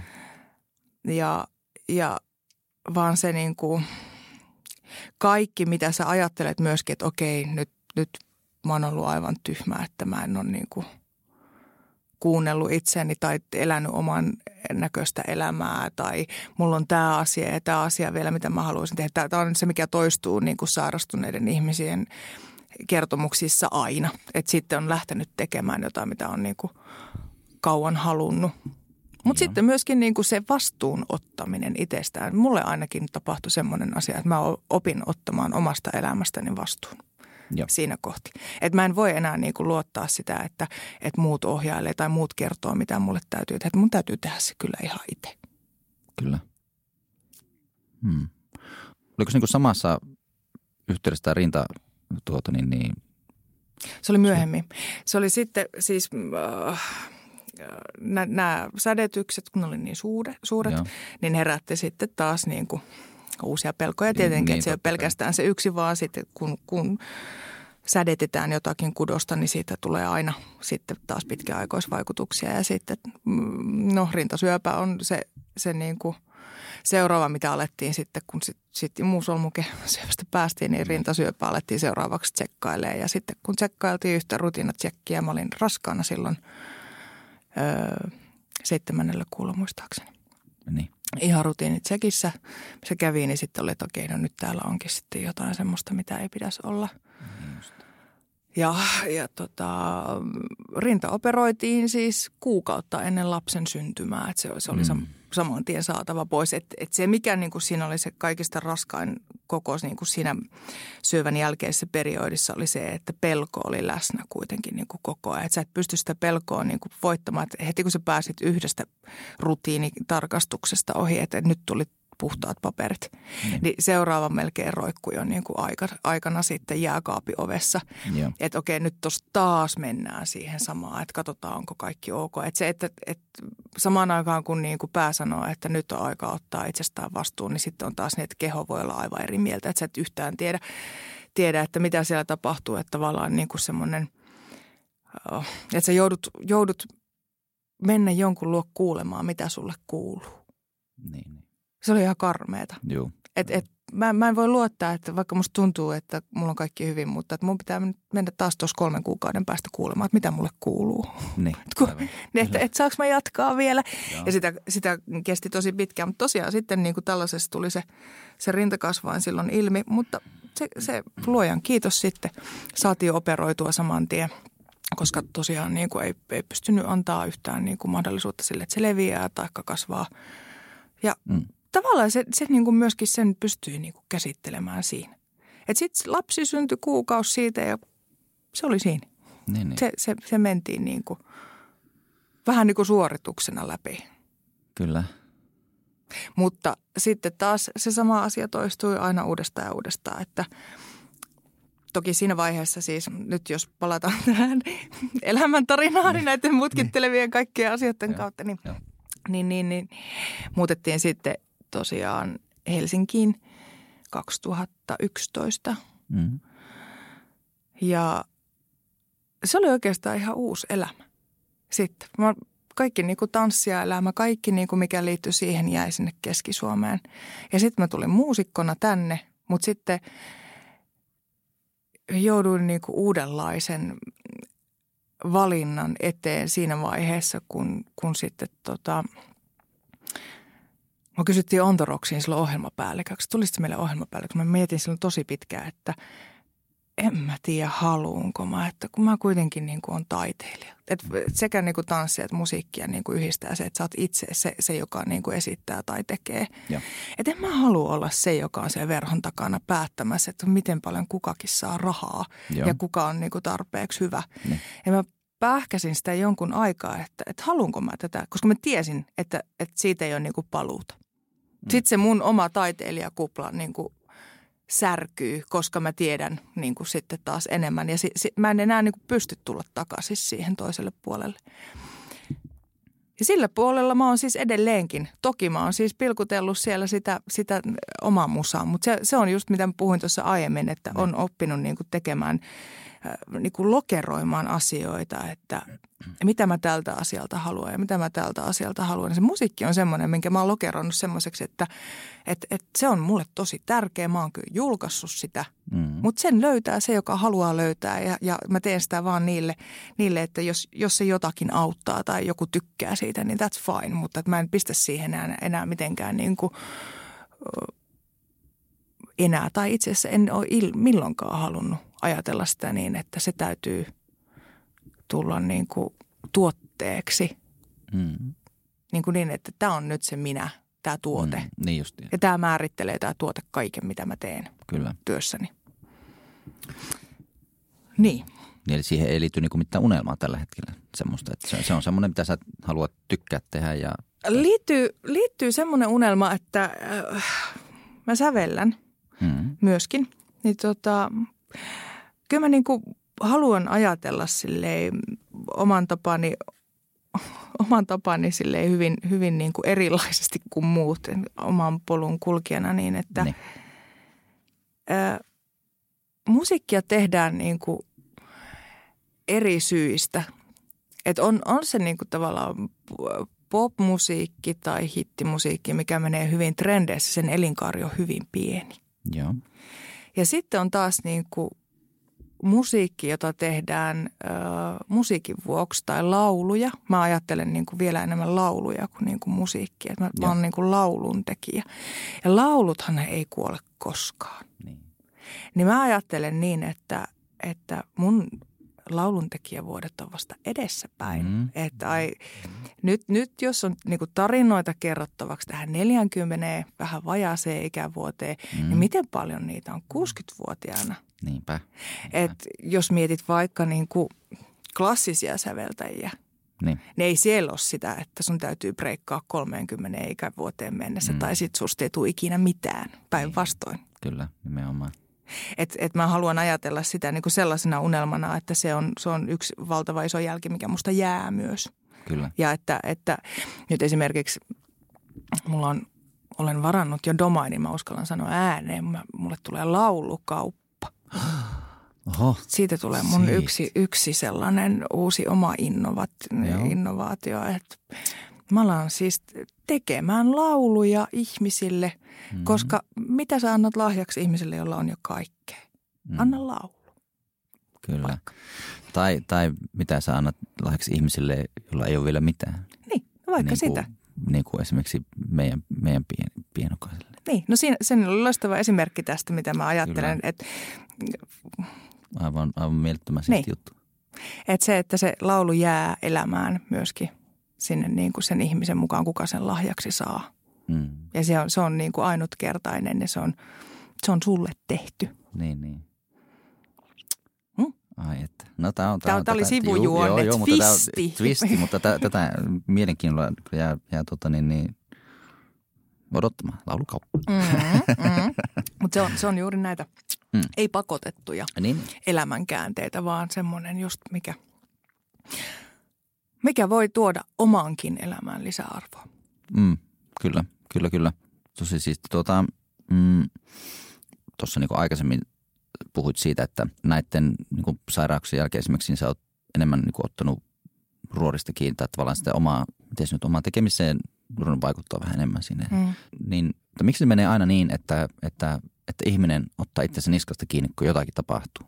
Miten tässä niin kuin, saataisiin niin ihmiset sinne shoki etupuolelle niin ottamaan näitä asioita. Niin etukenoa, niin, että niin, ei niin. päästäisi asioita niin, siihen, niin. että on vielä hirveän hyvä kysymys, mutta kyllä mä uskon, että ihminen on oikeasti niin kuin, tämä on nyt tosi, tosi niin kuin karusti sanottu, mutta mä uskon, että ihminen on niin kuin pohjimmiltaan aina itsekäs ja vähän laiska. Joo. Ja se tieto, että me oikeasti joskus kuollaan, niin sehän on semmoinen niin kuin joskus. Niin. Että tavallaan että me ei osata ajatella sitä, että se joskus voi olla oikeasti, kun mä kävelen tästä ovesta ulos. Niin. Ja kun se tulee sulle konkreettiseksi, jotain pahaa tapahtuu, että et, et, se ravistelee sua niin kuin ymmärtämään sen, että itse asiassa tämä ei ole niin kuin millään tavalla itsestään selvää, että tässä niin kuin huomenna herätään vaikka. Niin, niin. Niin mä luulen, että se, sen voima ja ymmärtäminen on niin suuri, että se, se laittaa ihmisen ajattelemaan niitä kaikkia asioita, mitä haluaisi tehdä vielä toisin tai haluaisi vielä saavuttaa tai haluaisi vielä tehdä. Mm. Mutta se on hirveän helppoa se huomenna kulttuuri. Mm. Hirveän helppo. Mä, mä, mä oon itse niinku täydellinen esimerkki siitä, että mä aamulla päätän, että tänään mä teen sen valmiiksi. Niin. Mutta sitten, sitten jossain kohti, kun jos on siihen mahdollisuus, Joo, että, niin. että ehkä sitten huomenna jatkankin, Joo, niin mähän käytän sen kortin. Mm, mm. Ja niin käyttää siis varmasti niin kuin suurin osa ihmisistä. Mm. Että se, että tavallaan semmoinen niin kuin itsensä johtaminenhän tässä nyt, jos mennään johtamistermeihin Kyllä. ylipäänsä, niin, niin itsensä johtaminen on sitä, mitä pitäisi meidän kaikkien opiskella, vaikkei toimittaisi edes johto, johtotehtävissä, vaan siis koko tulevaisuuden yhteiskunta tulee olemaan hyvin niin kuin – freelancer-painotteinen ei tule enää olemaan vakituisia työsuhteita ollenkaan siinä määrin, mitä tällä hetkellä on. Että, että koko niin kuin kaikki skenaariat näyttäisi siihen, että, että kyllä ne on niin kuin projektitöitä, mitä tulevaisuudessa tehdään. Ja tekoäly korvaa ihmiseltä kaiken turhan niin kuin tylsän työn tekemisen, joka jättäisi ihmiselle aikaa sille kaikelle niin kuin luovuudelle ja kehittämiselle – Kyllä. mikä meillä tällä hetkellä niin kuin puuttuu esimerkiksi niin kuin suomalaisessa yritysmaailmassa, niin mä uskallan, saa lyödä, mutta mä uskallan mm. sanoa, että me ollaan laiskoja. Et meiltä meil puuttuu niin kuin se nappula, se kehitysnappula, että siellä olisi koko ajan joku, joka aktiivisesti katsoisi, että miten voidaan tuotetta kehittää tai parantaa tai mitä lisää palveluita me voidaan tuoda. Et me luotetaan siihen, että tämä, niin kuin tuote, myy, tuote myy tällaisena. Meillä on just sen verran ihmisiä töissä, että me pystytään sitä tuotantoa ylläpitämään. Mm. Mutta meiltä puuttuu kokonaan ne niin kuin visionäärit, jotka oikeasti miettisivät, mitä me parannetaan tänään. Niin, niin. Niin siihen itsensä johtamiseen sa, niin kuin ihan, ihan työelämässä ja omassa elämässä – Siihen on siis apuvälineitä, siihen on, on keinoja, siihen on tosi paljon kirjallisuutta. Niin kun me saataisiin ihminen jotenkin niin kuin integroimaan se, se osa-alue itsensä. Meistä jokainen on oikeasti niin kuin itsensä johtaja. Tässä elämässä ei ole ketään muuta. Mm, niinpä. Niin sillä varmaan niin kuin, en nyt sano, että taklattaisi sitä ongelmaa, etteikö niin kuin maniana-kulttuuri eläisi vahvasti edelleenkin, mutta ainakin se, että me saataisiin ihmisiä jollain tavalla operoimaan eri lailla ja ohjaamaan, niin kuin aikatauluttaa itseään. Niin.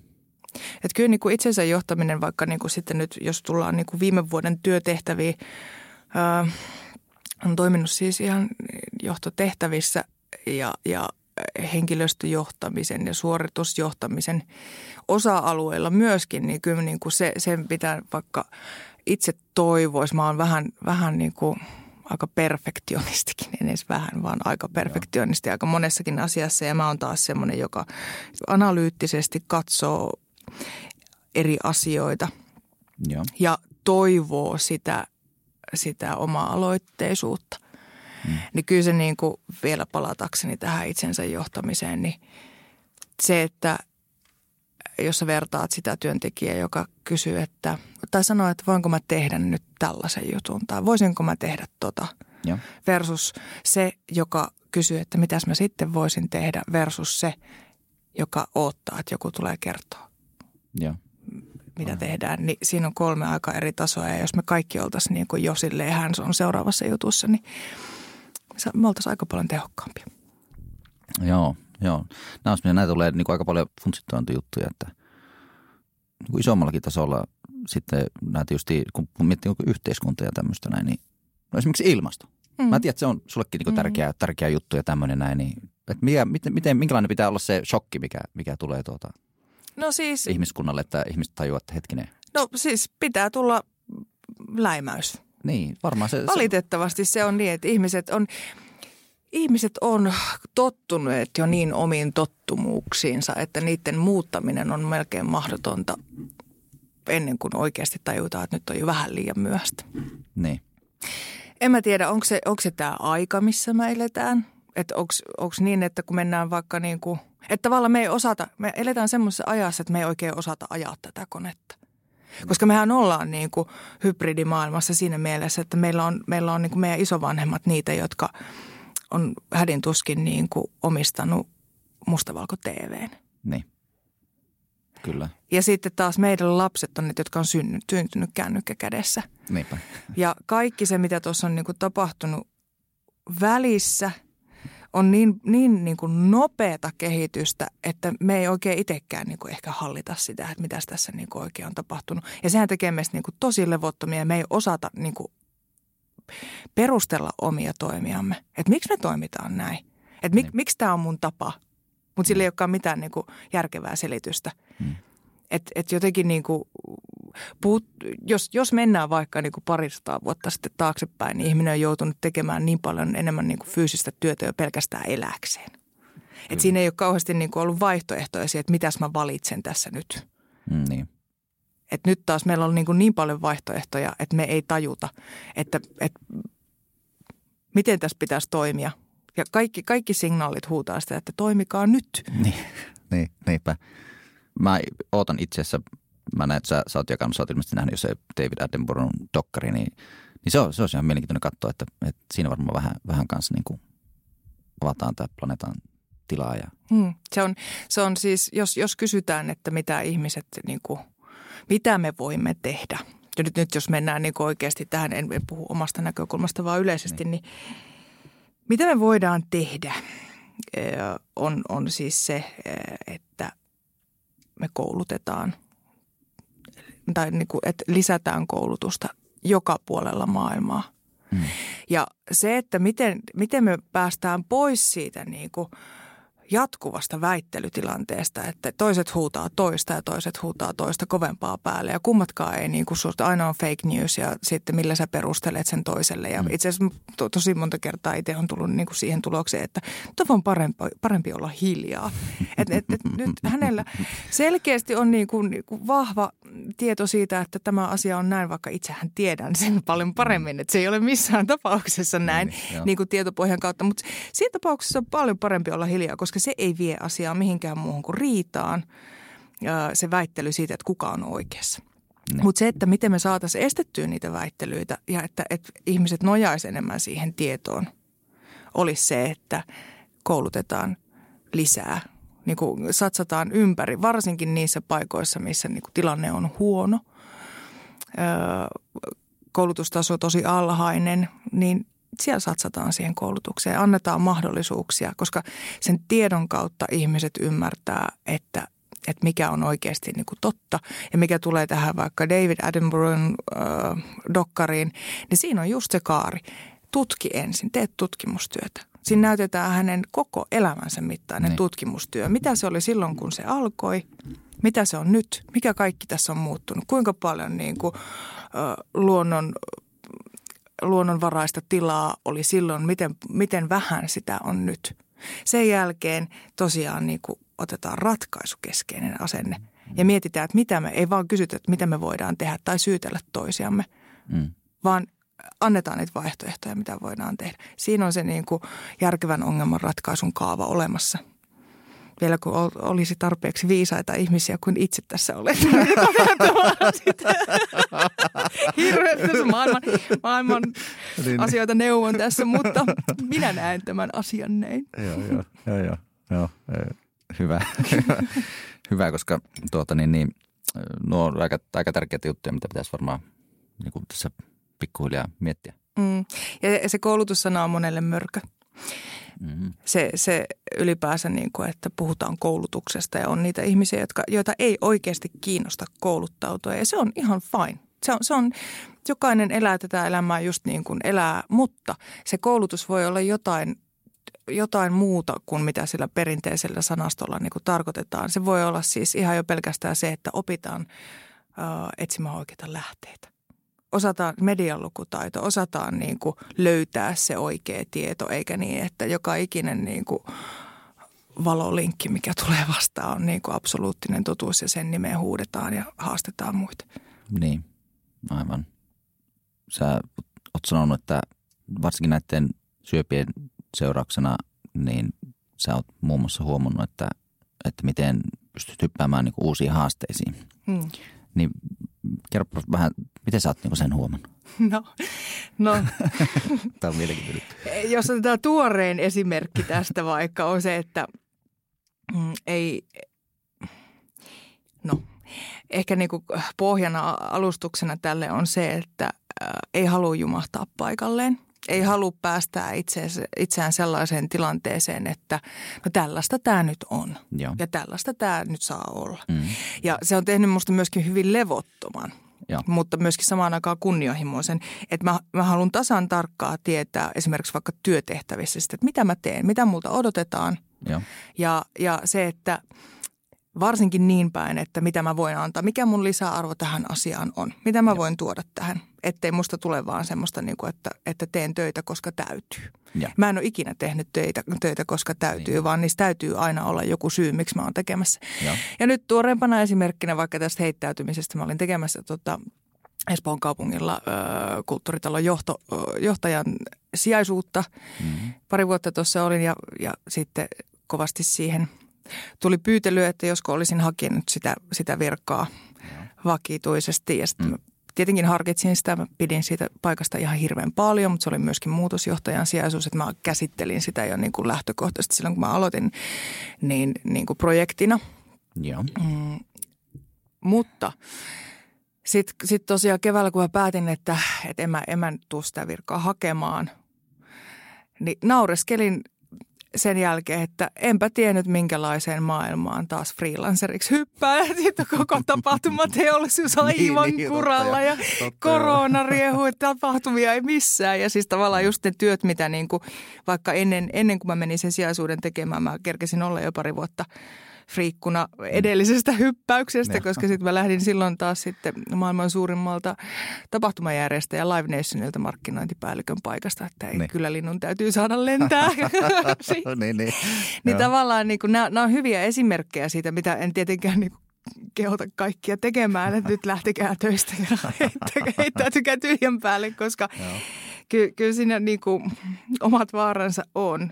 Joo. Mutta sitten taas toisaalta siinä on se toinen puoli, että kaikki mitä mä teen, niin mä lähden tekemään niitä asioita niin hyvin kuin mä pystyn. Ja, ja niin kuin tosiaan en ikinä mene mihinkään tehdäkseni töitä vaan töiden takia, vaan se, että mun pitää niin kuin ensinnäkin pystyä seisoa sen asian takana. Ja. Mutta että myöskin niin kuin se, että, että mä tiedän, että mitä mä pystyn siinä asia, tai positiossa tai asiassa tekemään, mm. niin kaikki ovet oikeastaan, mitä laittaa kiinni, niin jää kyllä aika niin kuin hyvin myöskin silleen auki, että, että kyllä, kyllä niin kuin tähän asti on aina ollut sitten saman tien niin kuin joku vastaanottamassa ja. sieltä kun on lähtenyt. Et se mikä on, mikä on niin kuin ihana oikeasti huomata, että tämä mun työstrategia niin kyllä niin kuin toimii. Että teet työsi niin hyvin mm. niin, niin tota, kuin vaan mahdollista, niin kyllä, kyllä niin kuin elämä kantaa siinä vaiheessa. Et sit, sitten on se toinen puoli, joka niin kuin – taas, kun kaikki olisi niin hyviä kuin itse olen. niin, niin. Se, se, on mun, se on mun tapa elää ja, ja niin kuin tietenkään en missään tapauksessa sano ei, että ettenkö olisi jossain kohti sitten niin kuin oikeasti vakituisissa työn suhteessa, jossa pidemmässä. Mutta tällä hetkellä vielä mä koen, että mulla on niin kuin enemmän annettavaa, annettavaa näin tällä tavalla. Mm. Mutta sitten on se toinen puoli, jotka, jotka niin kuin, jolle riittää se, että ö, on työ – niin. Ja sitten on muu elämä. Joo, joo. Ja kyllä mä välillä kadehdin sitä ihan tosi paljon. Mm. Koska siis se, että, se, että tosiaan niin kuin, kun tekee töitä vaikka sillä mentaliteetillä, mitä itse tekee, totta kai se on kutsumus niin kuin jollain tavalla nytkin, vaikka, vaikka en ole enää niin kuin, suoraan niissä taideammateissa – Mm. Niin tota, on se kutsumus se taas sitten se niin kuin alusta, millä tehdään, niin se on itselle tosi tärkeä. Ja se, se hirveän helposti sit syö niin kuin kaikkea muuta – Joo. se työ. Että se työ niin kuin, ottaa niin suurta valtaa siitä muusta elämästä ja tavallaan välillä jopa omasta identiteetistäkin, mm. että se estää tekemästä asioita, mitä sä oikeasti haluaisit tehdä. Että, että se, niin kuin sanoin äsken, että kaikki olisi niin hyviä ihmisiä kuin minä, niin se ei pidä millään tavalla oikeasti paikkaa. Se mm. oli niin kuin sarkasmia, Kyllä, koska, koska tota, mä, mä olen itse niin kateellinen niille ihmisille, jotka oikeasti pystyy te, niin kuin menemään töihin. Se on töitä. Mm Ja kun sä lähdet töistä kotiin, niin sulla on oma elämä. Niin, niin. Ja eikö se nyt silleen vähän niin kuin pitäisi olla? niin se, olisi aika siistiä, että menisi töihin vaan ja niin. lähtisi pois, eikä tarvitsisi miettiä. niin, niin. Joo. Et sitten, että, että tosiaan niin kuin vaarana on se kutsumusammateissa ja niissä ammateissa, missä sä oikeasti viihdyt, että se työ ottaa liian suuren ö, osa-alueen sun muusta elämästä. Kyllä. Osaatko nykyään sitä, sitä niin kuin vähän, vähän dummata sitten. No nyt tämä korona on tehnyt ihan hyvän palveluksen niin. Ei, tavallaan, siis tämä on, tää on niinku väärä aika, ajankohta vastata tuohon kysymykseen, koska mm. tota, mä teen tällä hetkellä, äh, mm, Mä voin itse asiassa tämänkin jo paljastaa, koska mulla on nyt lanseera, lanseeraamassa tätä palvelua. Mä olen siis startupissa sisällöntuottajana teen. Okay. Ja me lanseerataan aivan uudenlainen palvelu, josta mä oon tosi innossani siinä mielessä, että mä oon jo pitkään aikaa perännyt sitä semmoista uudenlaista, että me tarvittaisiin niinku uudenlaista mallia äh, musiikkiteollisuuteen, taikka ylipäänsä en, en puhu ehkä musiikkiteollisuudesta, vaan niin kuin musiikkiin ja musi, live-musiikin käytäntöihin. Ja, ja se, että mikä on niin kuin hirveän harmillista, koska niin kuin omassa kuplassa on ihan valtava määrä valtavan taitavia muusikkoja. Ja. Mutta että heillä on niin kuin mahdollisuutta – harjoittaa sitä omaa ammattiaan, koska on aina riippuvainen jostain toisesta tahosta, että kuinka paljon joku tekee myyntityötä tai mm. muuta. Et, et se, että ensinnäkin taiteilijoita niin kuin kannustetaan ja ohjaistetaan ja annetaan heille mahdollisuus ja alusta olla yrittäjiä ja oikeasti vaikuttaa siihen omaan työllisyystilanteeseen. Et se on se, mitä niin kuin tarvitaan. Ja nyt me ollaan lanseeraamassa tämmöinen niin kuin uusi livemusapalvelu Gixon – Gigs on. Gigs on. Jo, jo. Gigs on. Yeah, yeah, niin, niin. Joka siis käytännössä niin kuin, äh, mahdollistaa sen, se on markkina-alusta livemusiikille, mahdollistaa sen, että äh, artistit pystyy lokaalisti tarjoamaan omia palveluita suoraan asiakkaille. Wow. Eli siis applikaation käyttö käytännössä, käytännössä niin kuin, no jos, jos niin kuin mietitään toiminnallisuuden kautta, niin sä oot järjestämässä ristiäiset. Joo, jo. Sä pistät siihen ajankohdan, mm. ää, paikan, mm missä se on. Ja käytännössä se ehdottaa sulle kaikki ne, kenen kalenterista se on haistellut, ne artistit, kenellä on vapaata. Niin. Ja, ja siinä on hinnat ja kaikki näkyvillä, läpinäkyvyys ylipäänsä, mitä tarvitaan niin kuin kaikkeen, kaikkeen, varsinkin niin kuin mikä tulee tuota, hmm. ei pelkästään musiikki, vaan koko viihdeteollisuuteen. Niin kyllä se läpinäkyvyys on semmoinen, mikä on hyvin pitkään puuttunut. Niin hinnat on eessä ja sä pystyt suoraan buukkaa sen artistin siihen, mahdollisesti laittaa siihen – siihen myöskin jotain toiveita, että mitä se laulaisi. Koska mm, kaikki, kaikki niin kuin, vaikka puskaradiot, mitä katsoo, pullollaan niitä mm. kysymyksiä, että tietääkö joku niin, niin. jonkun, Kyllä. joka voisi soittaa. Että se, se tavallaan, vaikka niitä muusikkoja on paljon ja valtavan taitavia muusikkoja, niin. Niin se, se, mistä ne löytää ja tavoittaa, on niin kuin mahdoton asia. Niin, niin. Et me toivotaan, että livemusiikin käyttötapa muuttuisi tulevaisuudessa niin, että se, se olisi enemmänkin oikeus eikä etuoikeus. No niin, aivan parasta. Eli tämä on semmoinen, että jos meillä on niin vaikka Annina tässä laulaja, niin haluaa tähän kekkaan, niin sinne vaan sitten. Sinne vaan, siis totta kai joo, kuratoidaan Juu, niin kuin kaikki, että katsotaan silleen, että, että ei ihan niin kuin eilen ole opeteltu joo, Oasiksi ja Wonderwallia päätetty, että nyt lähtee uusi ammatti. Kyllä, kyllä, kyllä. Että kaikki kuratoidaan ja, ja käydään läpi, mutta siis tietenkin niin kuin laatu edellä palvelu joo, silleen, että, että me tiedetään, että nämä, nämä ihmiset hoitaa joo, joo. hommansa, mutta meillä on ihan valtava määrä todella hyviä muusikkoja – Kyllä, no siinä siis ei vaan kuratoita vaan nyt sitten. Kun... Joo, ja sitten sit se on kaikkien saatavilla. Et, et, tavallaan niin kuin vaikka, vaikka nyt edelleenkin pysytään siellä musakentällä, mutta tämä teknologiaosaaminen on mulle aivan uusi osa-alue. Joo, joo. No niin. Joo. Onpa kiva. Et nyt 20. päivä saadaan tuotekauppoihin ja mm ja sitä ollaan tässä nyt sitten testattu kovasti teknologiaa. Siinä on siis kuitenkin niin kuin erikseen, puhutaan kolmesta eri applikaatiosta. On niin kuin admin panel appi, mistä hallinnoidaan kaikkea, sitä artistille oma ja sitten vielä asiakkaille oma. Siinä on aika paljon kehittämistä. Siinä on itse asiassa tämä, tämä tota, porukka, joka on sitä lähtenyt tekemään, niin sitä on kehitetty jo neljä vuotta siinä on aika paljon, paljon sitä niin kuin teknologian rämpäämistä, mutta nyt ollaan tosiaan siinä vaiheessa, että päästään Helsingin, Helsingistä ensimmäisenä maailmasta liikkeelle sitten. No, no tämä on siis, nyt on kaksi juttua, mitä ottaa sulta tuo Gigsonin sitten. joo, on laulukauppani, laulukauppani, joo. joo. Mutta siis joo, tota, se, se on nyt semmoinen, minkä parissa mä oon puuhaillut ja yrittänyt vähän opiskella. Mm. Se on, se, sen aikatauluttaminen on semmoinen, niin kuin, kun joku vaan niin kuin voisi jollain, jonkunlaisen autopilotin pistää mulle päälle, teen näin, niin sitten se onnistuisi varmaan paremmin. Niin, niin, joo. Mutta no, tällä hetkellä siis jaksamista pystyy ja tekemistä pystyy kyllä. hallinnoimaan hyvin. Joo, kyllä, kyllä, kyllä. Erittäin jees. Tota, niin ja sitten sit tuota, su, sä teet sitä musiikkia, ainakin YouTubesta nekin löytyy sun, joo. sun Joo, musa. Spotifysta ja YouTubesta, joo.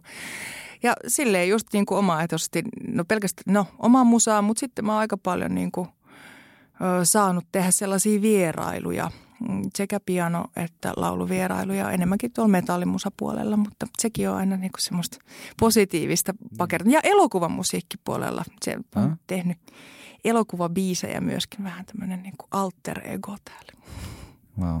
Tuo on kanssa tosi mielenkiintoinen maailma. Itse rakastan niinku elokuvamusiikkia ja mä oon hommannut kaikkia levyjä ja albumeja niin pelkästään elokuvamusiikkia, kun mä tykkään. Tuo on tosi siisti. Mm. Joo. no niin, yeah. Mahtavaa. Hyvä, hyvä. Näitä ja, näitä ja hän niin sitten ihmettelee, miten nämä ilmaantuu. Ja miten muuten sitten sulla on Instagramit ja mitäs kaikki LinkedInit löytyy?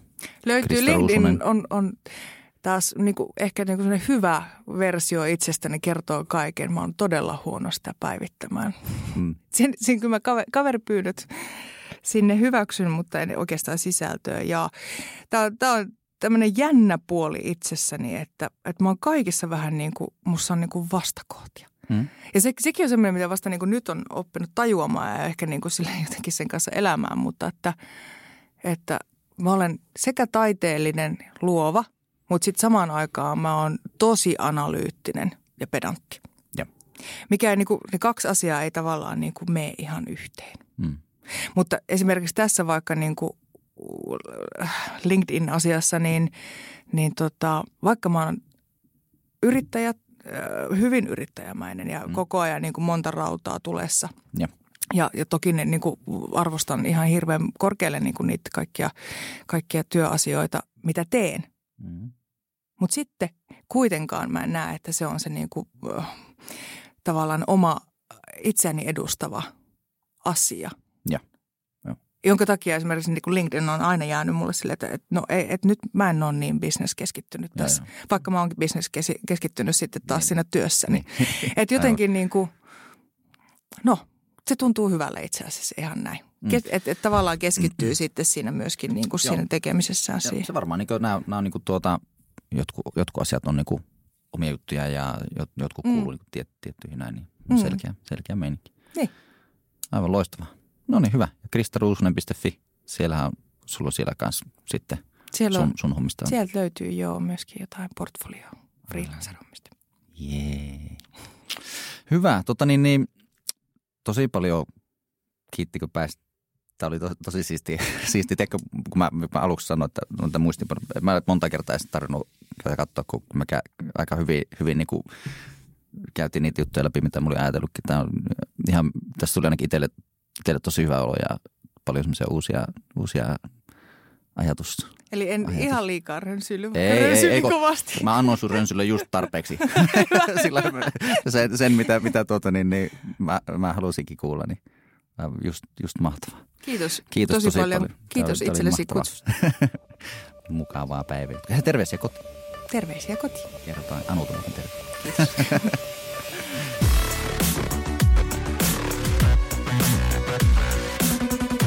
Gigs on. Gigs on. Yeah.